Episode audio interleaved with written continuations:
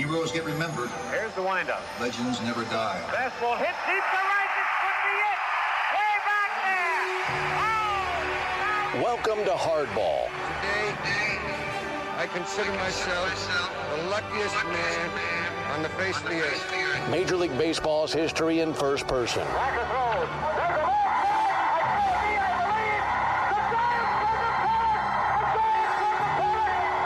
Conversations that span almost 20 years. It is 9:46 p.m. with the men who saw and made that history, Sandy into his windup. Here's the pitch. many of whom are no longer with us. Swung on and missed a perfect game. Stories from the 1930s High fly ball going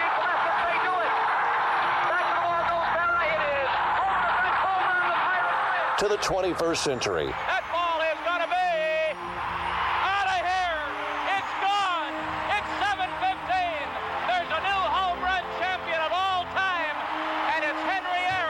This is Hardball. Dad, you want to have a catch? Welcome into Hardball. My name is Chris Domino, and again, I thank you for finding us and taking the time to listen to episode three, my time with another Hall of Famer from, I believe, 2002, legendary Vin Scully. Quick recap of why this podcast actually exists and why Vin Scully qualifies as the perfect guest in the Hardball mission. I spent a few years in the early 2000s tracking down and having conversations with some of the biggest names of the game Ted, Hank, Whitey, Willie, you know, the people who only need one name. And as I've stated before, the hope was to engage, not Q&A them to death. My promise to all beforehand was a friendly room, a fan who wanted to hear the history firsthand. My responsibility was to be prepared and to listen. And if I did those two things, coupled with a natural enthusiasm, something interesting could happen. A never been told story or a correction to a decades long but off base narrative. Or more likely, just a couple of guys talking baseball, creating a visual through phone lines. So why Vin Scully so early in the series? It's simple because no one, no one has ever created more visuals than Mr. Scully. Think about this. I don't think there's ever been a more special relationship between a broadcaster and a player than the one between Vin and Sandy Koufax. It dated all the way back to Vin being in Ebbets Field on the day the Dodgers worked him out initially, all the way through this moment. It is 9:46 p.m. Two and two to Harvey Kuenn. One strike away. Sandy into his windup. Here's the pitch. Swung on and missed a perfect game.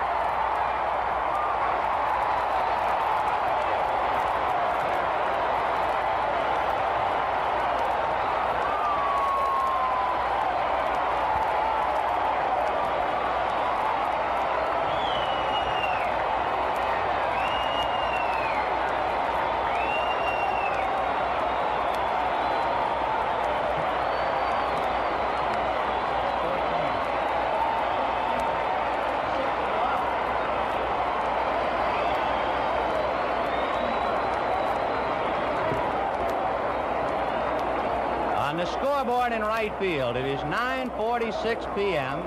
in the city of the Angels, Los Angeles, California.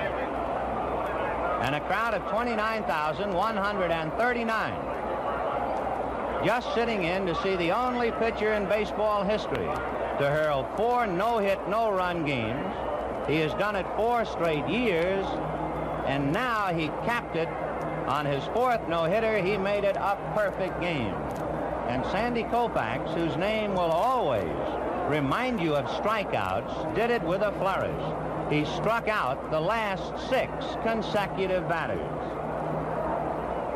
So when he wrote his name in capital letters in the record books, that K stands out even more than the O-U-F-A-X. The reason I bring it up, there's never been a person who's spoken more about the game than Vin Scully and someone who has just said, please, I've done what I was going to do in the game. I don't really need to speak about it much. Yet they formed a bond that I don't think has ever existed between a man upstairs and a man actually on the field. I think it tells you a little bit about Vin Scully as well. No one's ever said a bad word about him. That one's simple. But the reverence in which he was treated during his career, certainly as it was wrapping up and now to this day, is unprecedented. He predates the transistor radio and a time in America where it was a given that everyone had a TV. His voice was the soundtrack of summers, more summers than anyone who's ever called a game. His welcome to opening day signal spring, his calls of World Series games wrapped up seasons and eras. In the intro to the first two episodes, Stan Musial and Phil Rizzuto, I mentioned I would give a quick backstory of each guest and our baseball relationship.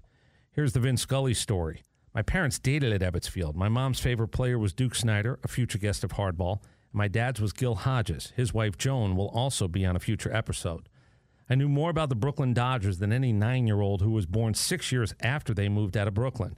It also meant that with all the amazing people I've had a chance to speak with men who went to the moon, the first man to climb Everest, dozens of Heisman Trophy winners and other awards, the gentleman who ran the first sub four minute mile, a former president of the United States, the only people I would ever call my dad about in advance were Brooklyn Dodgers.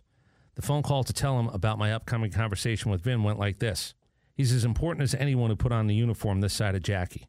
No pressure or anything. You will hear that I open our conversation with a very big general congratulations because I didn't have the time to go over all that Vin had done. I do have a minute here. 1982 Ford Frick Award winner, and he called more games after his induction into Cooperstown than before 10,000 plus in total. Lifetime Achievement Emmy Award, honorary degrees, multiple halls of fame, including the National Sports Media Association and the Broadcasting Hall of Fame, a star on the Hollywood Walk of Fame, and of course, a robust IMDb page outlining his work on TV and in the movies. Oh, yeah, the Presidential Medal of Freedom is also on his resume. Red Barber, Connie Desmond, Jerry Doggett, Ross Porter, Don Drysdale, and so many others nationally in multiple sports. He's worked with the best and made them better.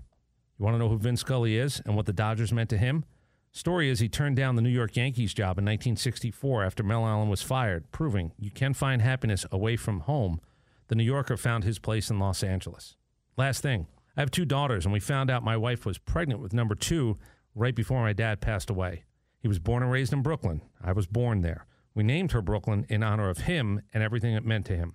And that included, of course, growing up a Dodger fan who, at 20 years old, saw his only world title and passed the stories of dem bums on to me.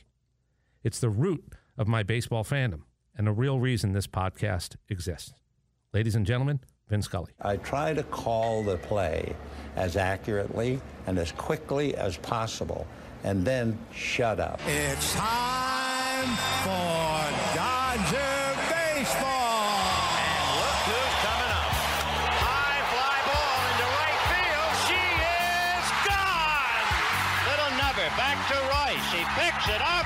up.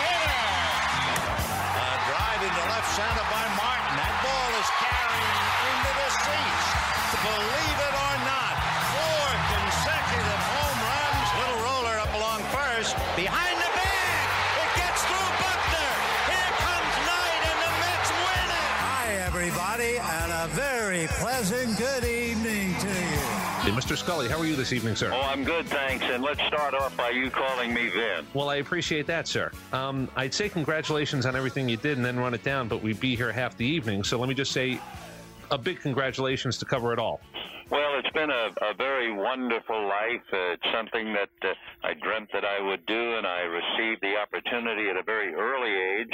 And then uh, the good Lord has allowed me to do it for all these years, so we're still uh, hacking away. Well, let's talk about it at a very early age. You uh, you grew up in the Bronx, correct? Well, I was born in the Bronx and grew up really in uh, an area called Washington Heights in uh, near the George Washington Bridge in New York. And uh, I was a big Giants fan because I could walk to the old polo grounds as a little boy in grammar school.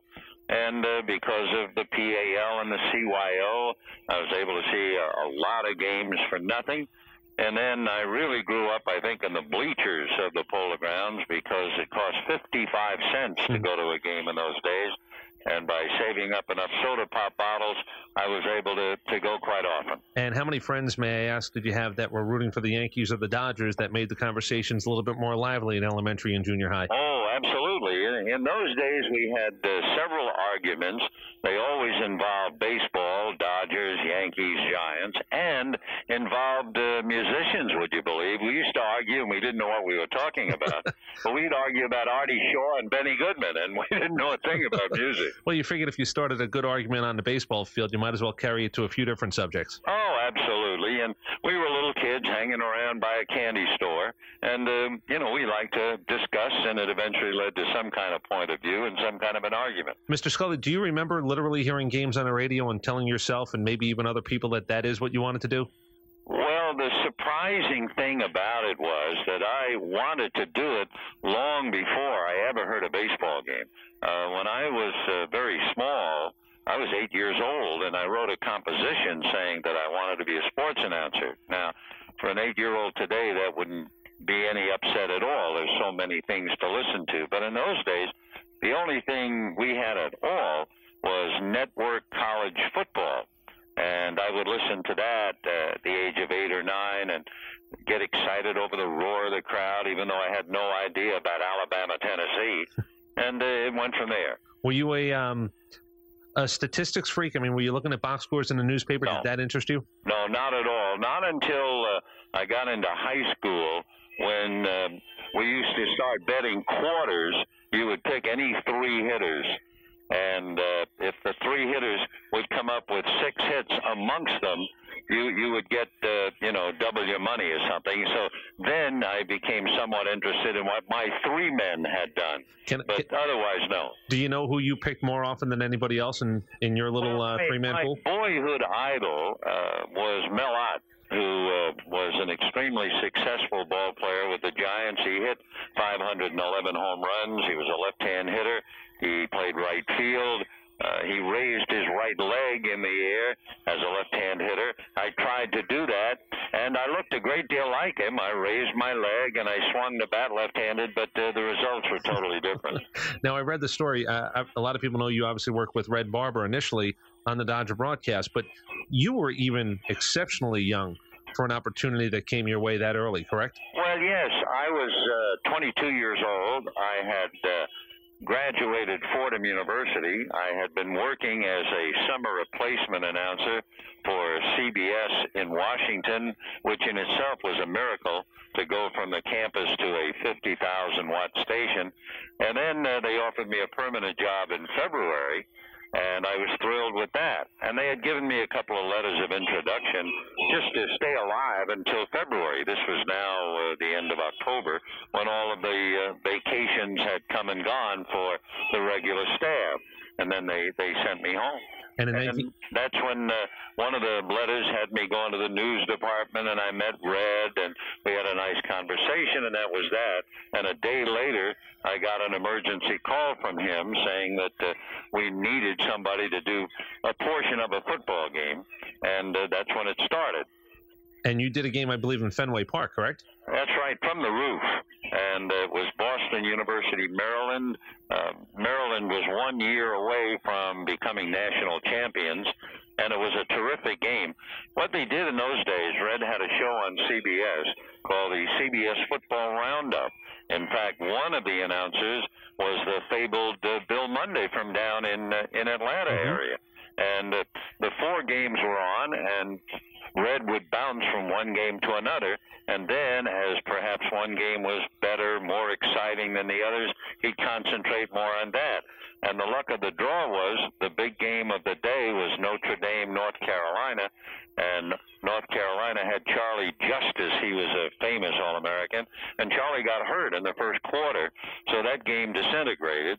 So did the other two, and my game got better and better, which meant I spent more time on the network. But unfortunately, I was on a roof. I wasn't in any kind of a booth. I had 50 yards of cable, and Harry Agganis, uh, God rest his soul, when when he would pass, I'd run down the roof trying to capture the play, and it was a tough day. And I was somewhat uh, disappointed over the fact that I didn't have any kind of a boot, but it worked in my favor because if I had done a very, very ordinary job, and I'm sure I did, Red was impressed by the fact that I didn't complain or didn't mention anything about it. And when he had gotten a letter from the authorities in Boston apologizing for the fact that I didn't have a booth. So that suddenly, in Red's eyes, made the broadcast, uh, whatever I did that time, even better. So I remember he called me and said, I understand you didn't have a booth. And I said, Yes, sir. Well, he said, Don't worry, next week you'll have a booth. You're doing Harvard, Yale. And uh, that was the beginning of football. But then, at the end of the football season, he said, you know, stay well. And I said, thanks. And I'll probably be in Washington, D.C. starting in February. And heck, the end of December, I guess it was, Ernie Harwell left the Dodgers and went to the Giants. and uh, there was an opening. And Red wanted to have a, a youngster, not a youngster, but a young announcer whom he could mold a little bit. And he remembered the redheaded kid, et cetera, et cetera. And that's how it all started. Well, you end up in a booth in 1950, and let's talk about some of the things that you actually had a chance to witness pretty quickly in your career. Now, everybody knows about the Russ Hodges call, and Ernie Harwell that day was working TV, and Mr. Harwell has told me he thought he had the best gig until they realized there was no tape. Where were you that day in 51 when Thomson hits the home? run? I was uh, in a crouch because the uh, press box at the old polo grounds was kind of like a horseshoe, but it, the ceiling was very low. And I was a little bit bent over. I was behind Red Barber and Connie Desmond. They were the, the two top announcers. And I, uh, I was just there watching the game. Do you know if any other tape exists besides the Hodges call? Well, I'm sure Red's tape is somewhere around, but it's not. Uh, it's typical Red. Uh, in other words, uh, the one thing that I learned from Red, I tried to call the play as he did, as quickly and as accurately as possible, and then shut up and let the crowd roar. And that's what Red did on the call of Bobby Thomson's home run, as opposed to Russ, who, uh, God rest his soul, kind of went bananas. Now, can I ask? You're sitting with the Dodger announcers, but you grew up a Giant fan. Uh, bittersweet at that moment for you? Oh no, no. By that time, uh, you long ago had forgotten that you were a fan. It was uh, strictly business. Plus the fact that I was close to the Dodger players, having been with them every day since uh, spring training. So no, no. Uh, when that happened, uh, it, was a jolt. Believe me. Uh, but you never, and you're one of the, the announcers who's been with the team as long as you have. You're not a we guy. This is not a we. You mentioned friendly with the players. You're with them just about every day there is to be around a team when baseball season is actually starting in spring training. But you never really adopted a we policy, did you? No, no, not at all. I guess one reason being that starting in New York, where you had three teams, the Yankees, Giants, Dodgers, you knew that you weren't talking to only Dodger fans. You were not only talking to the fans of the other team, but you were also talking to Yankee fans and uh, Giant fans as well. So uh, at no time was that word we used uh, on Dodger broadcast, and uh, it's still not used. Mr. Scully, can I get your thoughts on some of the other events that you were a witness to? If I say Don Larsen's perfect game, what is it that you remember? Well, I remember working so well with Mel Allen, the great announcer for the Yankees, and uh, as the fate would have it, I was on the last half of that game. And in those days, 1956, uh, we were still somewhat intimidated by New York columnists. We were always subject to uh, some kind of a knock. And so, two things you did in those days you spoke sparingly, and when we got to the perfect game, and I finally wound up sitting there doing it in the seventh inning, and we got into the, the the pitfall that we do not have anymore. We decided that we would just call the outs. That's the 16th consecutive out. That's the 19th consecutive out. As opposed to today, where we would just say he's pitching a perfect game. Uh, we avoided that with the Larsen game. So I remember that. The fact that we were intimidated uh, by the New York press. Was there an incident with Red Barber, I believe, in 47, where he actually talked about it and it didn't happen, and that was one of the things that was written about? Uh, 47, I'm not sure. Uh, I know he broadcast Bill Bevens' no hitter that was broken up in the ninth inning. And of course, when you broadcast something like the World Series, you are going to get uh, heavy handed criticism for the fans or the writers of one team or the other. I mean, that's a given. Uh, Uh, when you're doing the series, people are so partisan that one side will think you're doing a pretty good job, the other side will say you're rooting for the other side, and it, it's always that way. I think I read a quote where somebody said during that game, and I don't know if it was yourself or Mr. Allen, I believe the line was, and the Yankees have all the hits today.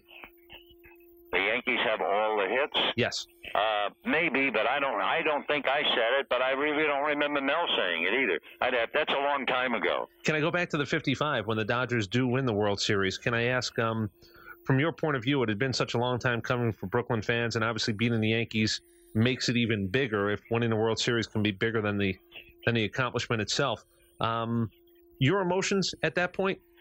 Well, I was again on at the last. Uh, what you did in those days, the two teams announcers worked the World Series. This is before the network controlled it. And so Mel and I worked the 53, 55, and 56 World Series that involved the Yankees and the Dodgers. And uh, the way we would alternate, one announcer would do the first half, four and a half, and then the other announcer would do the, the other half. And as it turned out, I was on the last half of uh, Johnny Podres' victory.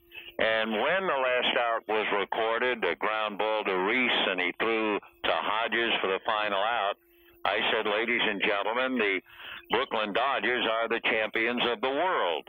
And that was all I said. And all winter long, people asked me, uh, gee, how could you have been so calm as to say matter of factly the Dodgers are the champions of world? Well, in all honesty, I could not have said another word. I would have broken down and cried because I was so emotionally involved with the players I knew their frustrations. I knew the pain of losing year after year, time after time against the Yankees. So when it finally came about, it was a somewhat uh, overwhelming emotional experience. Mr. Scully, as emotional as that was, uh, I'm going to be speaking to a gentleman who lives in the state of Georgia, Danny McDevitt, who actually pitched the last game at Ebbets Field in 1957. How emotional was that for you? And did you know the details that that was going to be the last game there? Yes, uh, we all knew it was the last game. In fact, and you can ask Danny if he was even uh, cognizant of it. I think he probably was, even though he was concentrating on pitching. We had a rather famous lady at Ebbets Field named Gladys Gooding, and Gladys Gooding played the organ. And Gladys knew that this was going to be the last game. And she arrived in the ballpark with a small paper bag inside of which was a small bottle of liquid. And uh, she went into her booth, locked the door, and started sipping on the liquid and playing down songs. And uh, you know, I think she started off with My Buddy and Auld Lang Syne, and it went down from there. And Walter O'Malley was upset because he felt it was just, you know, ruining the evening. It was turning a baseball game into a wake.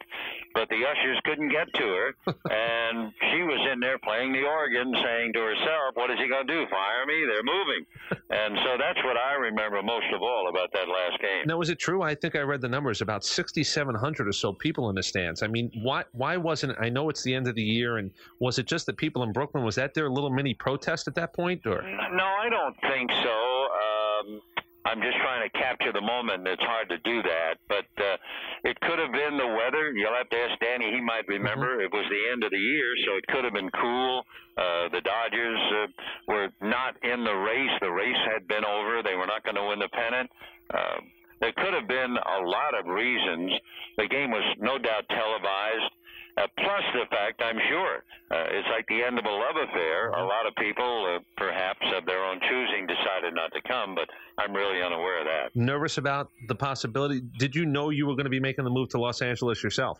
Well, I was. Uh, I was frightened because I wasn't sure, and Walter O'Malley was a very, very thoughtful employer.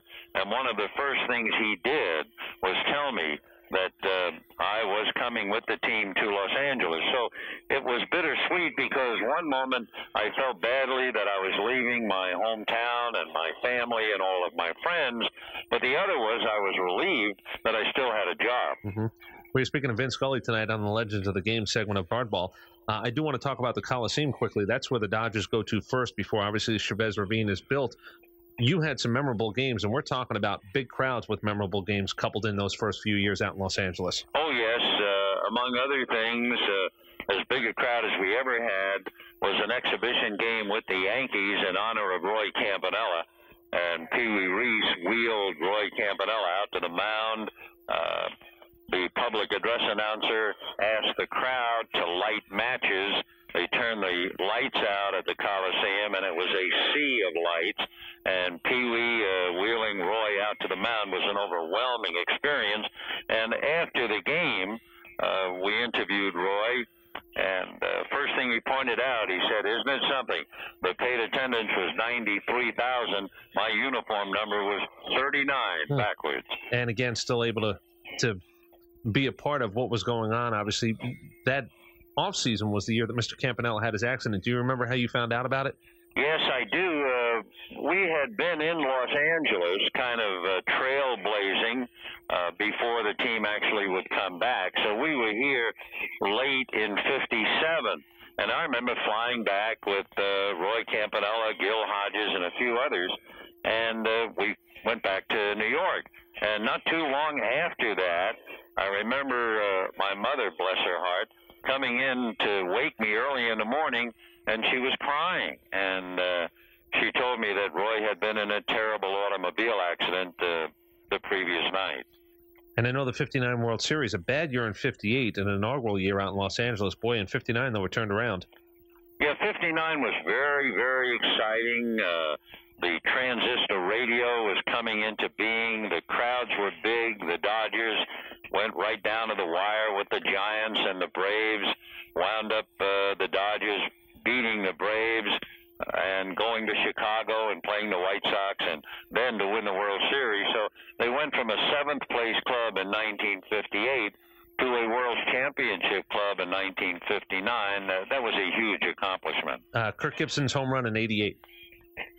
Probably it was voted, I'll put it this way, it was voted the greatest single moment in the history of sports in Southern California. And of course, the buzzword is moment, and that's what it was. It was a, a monumental moment that uh, spurred the Dodgers on to winning the World Series against Oakland. That it's something that will forever be remembered out here. Reggie Jackson's three home run game in the World Series? I wasn't even here. I was doing football and, and didn't see it at all. Really? No, I was doing some NFL and uh, that series I never saw. Is it true that you've never been back to the location of Ebbets Field, sir? No, I've never gone back. Uh, it would be too sentimental for me, and there's nothing there anywhere. But I mean by nothing there, no remnants of Ebbets. Field. There's apartment houses, and that's about it. Happy that the uh, Brooklyn Cyclones perhaps now exist, though, the Mets farm team? Well, I wish them well, sure. And let's just finish up this as we finish up with Vin Scully tonight. Mr. Scully, can I play a little word association with some of the people you've known? Yeah, if you do it quickly, Okay, because sir. we got to go to work out here. Gil Hodges. Uh, probably as decent a human being as I have ever met, and a ballet artist at first base. Should he be in the Hall of Fame? I think he should. Yes, see, his numbers are almost the same as Tony Perez. So if Tony's in, I think Gil should be in. Jackie Robinson. A firebrand, uh, the competitor, and really the black man to play. All of the others just happen to be a different color. Jackie had to carry the banner. Uh, he had the uh, the baptism of the fire of, of racism and everything else, and survived. A remarkable human being. Pee Wee Reese. The captain. He was always the captain. He was the most individual player on that Dodger team from the time he came up from Louisville until the time he finally hung him up. He was the man to whom everyone came if they had a problem, and if Pee Wee couldn't handle it, his wife Barbara would handle it. Yeah, he was the heart and soul of the team. Two more, sir. Duke Snider. A great outfielder, a fellow who had an enormous amount of talent, and it would have been displayed a lot better had he played in a bigger ballpark. Center field in Ebbets Field was surrounded by walls. If you put Duke in the Polo Grounds or Yankee Stadium, you would then really be able to look at his grace and his overall ability. One reason why he's in the Hall of Fame, of course. And last one, Sandy Koufax, who you were so linked with, uh, and I've read the prose, and I would call it prose of you calling his perfect game. It's it's been actually put to paper as if it was literature. Um, your thoughts on Mr. Koufax? Well, I was able to see Sandy try out. I was there in the ballpark the first day I ever saw him try out, and I was with him through all of the high points, his four no hitters, including the perfect game. And uh, he was perhaps in that short period of time, and there have been so many great pitchers, but in that short period of time, he was the best pitcher I ever saw. Well, Mr. Scully, I greatly appreciate your time tonight. I look forward to seeing you when you come into town with the Dodgers. And as we say, true legend. Uh, you were named the broadcaster of the century by the Sportscasters of America, and I don't think there is a big honor, bigger honor. I know you're in the Hall of Fame, but boy, when your peers come out and label you the best of a century, I'd imagine that's about as big as it gets. Well, it is, and I'm deeply appreciative, although I don't think about it. Every day, you know, is a new game and a new broadcast, and uh, it's like the ball player, the old story, what have you done for me lately? Well, there's no script, and that would some would say is the beauty of the game. And you certainly, along with a few others, as Ernie Harwell and Mel Allen and others that had- did it with you and still continue to do it today. The best of them, at least, they actually I'm spin honored it to have been in their company. So I say D, I I say D-O, D-O-D, D-O-D-G, D-O-D-G-E-R-S. And look who's coming up. High fly ball into right field. She is gone. Defy, defy the J-I, J-I-N, J-I-N-T, J-I-N-T-S. First of all, you've always been my favorite player, even though you wore the wrong uniform. You know, you know that. But uh, as I have told everybody, you've also been the greatest player I ever You my guy. My, and I'm your guy, so. Thank you again. Okay. Thank you, my man. Okay. Bless you, Willie. Koufax, oh my Drysdale Maury Wills, I love you so. Vin's style of broadcasting was very special. Story about Vin, I don't know how many people know, that before the World Series, Vin would go to church and pray. Not for a win, but there would be only heroes in the World Series, no goats. But I think the thing I treasure most, he allows me to call him friend. Down in the dugout, Alston glowers up in the booth. Vin Scully frowns. For 33 years, the good Lord has allowed me to do what I've always wanted to do broadcast my favorite game. He has allowed me to climb my mountain. And today, thanks to the Ford C. Frick Award, I thank you for sharing this moment with me. Because believe me, today, I saw the sea. I'd like to thank the Dodgers, both Brooklyn and Los Angeles, and all of the people along the way. Bottom of the ninth, four to nothing. Last chance. Push the button. Oh, we're pleading, begging on our knees. Come on, you Flatbush refugees. You and I have been friends for a long time, but I know in my heart that I've always needed you more than you've ever needed me. And I'll miss our time together more than I can say. And when the upcoming winter gives way to spring, oh, rest assured, once again, it will be time for Dodger baseball. The Davis score is four to four. Howard's still running the bases. From second to third, it's almost absurd. Amazement on everyone's faces. He's heading for home. He hasn't a chance. The poor nut is going to be dead. But the ball hits him right in the seat of his pants. And he scores. So this is Vin Scully wishing you a very pleasant good afternoon wherever you may be. That's using your head.